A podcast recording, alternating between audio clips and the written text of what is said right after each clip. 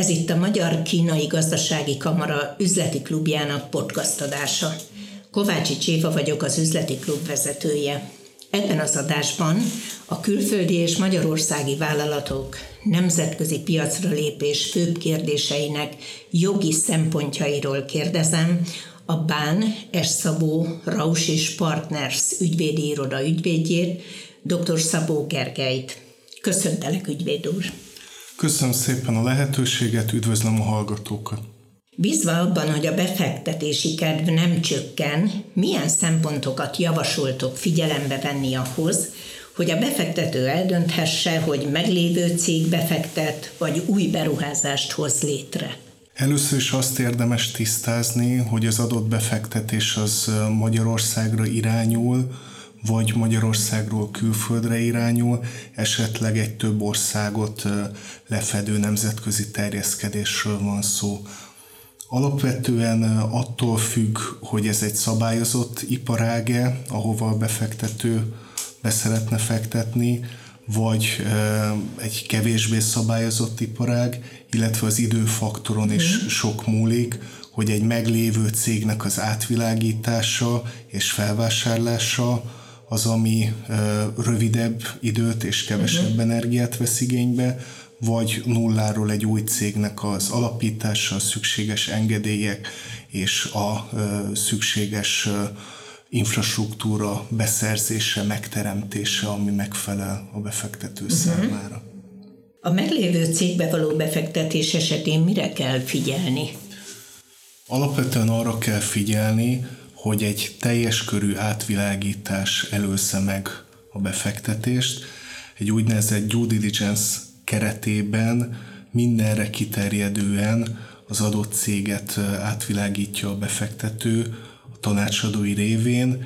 Ezek a tanácsadók jogi tanácsadók, gazdasági adótanácsadó, sőt nagyon sok esetben környezetvédelmi tanácsadó igénybevétele is szükséges iparág függvényében a due diligence során kap egy képet a befektető az adott cégről, meglátja azokat a pontokat, ahol, eh, ahol eh, javításra szorul az adott cég, illetve azokat a, azokat a eh, problémákat, amiket vagy a tranzakció során kell kezelni, vagy pedig úgynevezett dealbreakerek, és emiatt nem ajánlott az adott cégnek a felvásárlása. Uh-huh. Értem. És mik a főbb szempontok, amikor az ügyfél úgy, úgy dönt, hogy új beruházást hoz létre? Először is a célterületnek a kiválasztása, ami nagyon fontos. Nem mindegy, hogy mondjuk egy gyártó üzemről van szó, vagy egy kereskedelmi cégről, hogyha uh-huh. egy gyártóüzemről van szó, akkor a célterületnek az ingatlan jogi, építésjogi, adott esetben vezetékjogi és közmű kérdéseit uh-huh. kell tisztázni, más esetben pedig egyszerűbb egy irodát kell bérelni, beszerezni a megfelelő engedélyeket, a megfelelő munkavállalókat toborozni és a beszállítókat kiválasztani. Mindkét esetben már a folyamat legelején megfelelő tanácsadókat érdemes igénybe venni, akik ismerik a helyi piacnak a sajátosságait, mind adózási, mind jogi szempontból, és akik tudnak többlet szolgáltatásokat nyújtani, ahhoz képest, hogy csak simán mhm. megalapítunk egy céget, vagy megtesszük a szükséges adóbevallásokat. Igen. A jelenlegi geopolitikai helyzetben azt gondolom nagyfokú bizonytalanság van, meg szerintem még a Covid után sem állt vissza a világrendje. Nagyon sok logisztikai nehézség is van, amely például magas üzemanyagárak, sorolhatnánk ugye hosszan a feladatokat, amik várnak ránk Konkrétan mi a hozzáadott érték részletekről? Milyen feladatok megoldását tudjátok bevállalni a klasszikus jogi feladatokon túl, mint ugye klasszikus például a cégalapítás? Esetleg gondolok itt a beszállítók kiválasztása, alapanyagbeszerzés, környezetvédelmi csomagolási előírások, Irodánk több mint 25 éves múltra tekint vissza, és teljes körű jogi szolgáltatásokat nyújt. Több mint 20 fős csapatunk a tranzakciós tanácsadáson felül munkajogi, szabályozási, versenyjogi, fogyasztóvédelmi kérdésekben is segíteni tud, emellett pedig a hozzánk kapcsolódó további szolgáltatók révén adótanácsadásba, könyvvizsgálatba, illetve környezetvédelmi kérdésekben és közbeszerzési kérdésekben is tudunk segíteni. A hozzáadott érték az az, hogy gyakorlatilag egy, egy ilyen one-stop shop jelleggel minden kérdésben tudunk segíteni, kezdve a megfelelő terület kiválasztásánál, a szükséges mhm. engedélyek beszerzésén át, a beszállítókkal, munkavállalókkal kapcsolatos kérdések megoldásán túl a csomagolási, fogyasztóvédelmi, uh-huh. reklámjogi kérdésekig. Én a szakterületeken az információk részletekben menő dokumentálásának vagyok a híve. Talán ez adódik a korábbi ö, szakmámból, de én azt gondolom, hogy ez, ez egy nagyon fontos, ö, nagyon fontos dolog.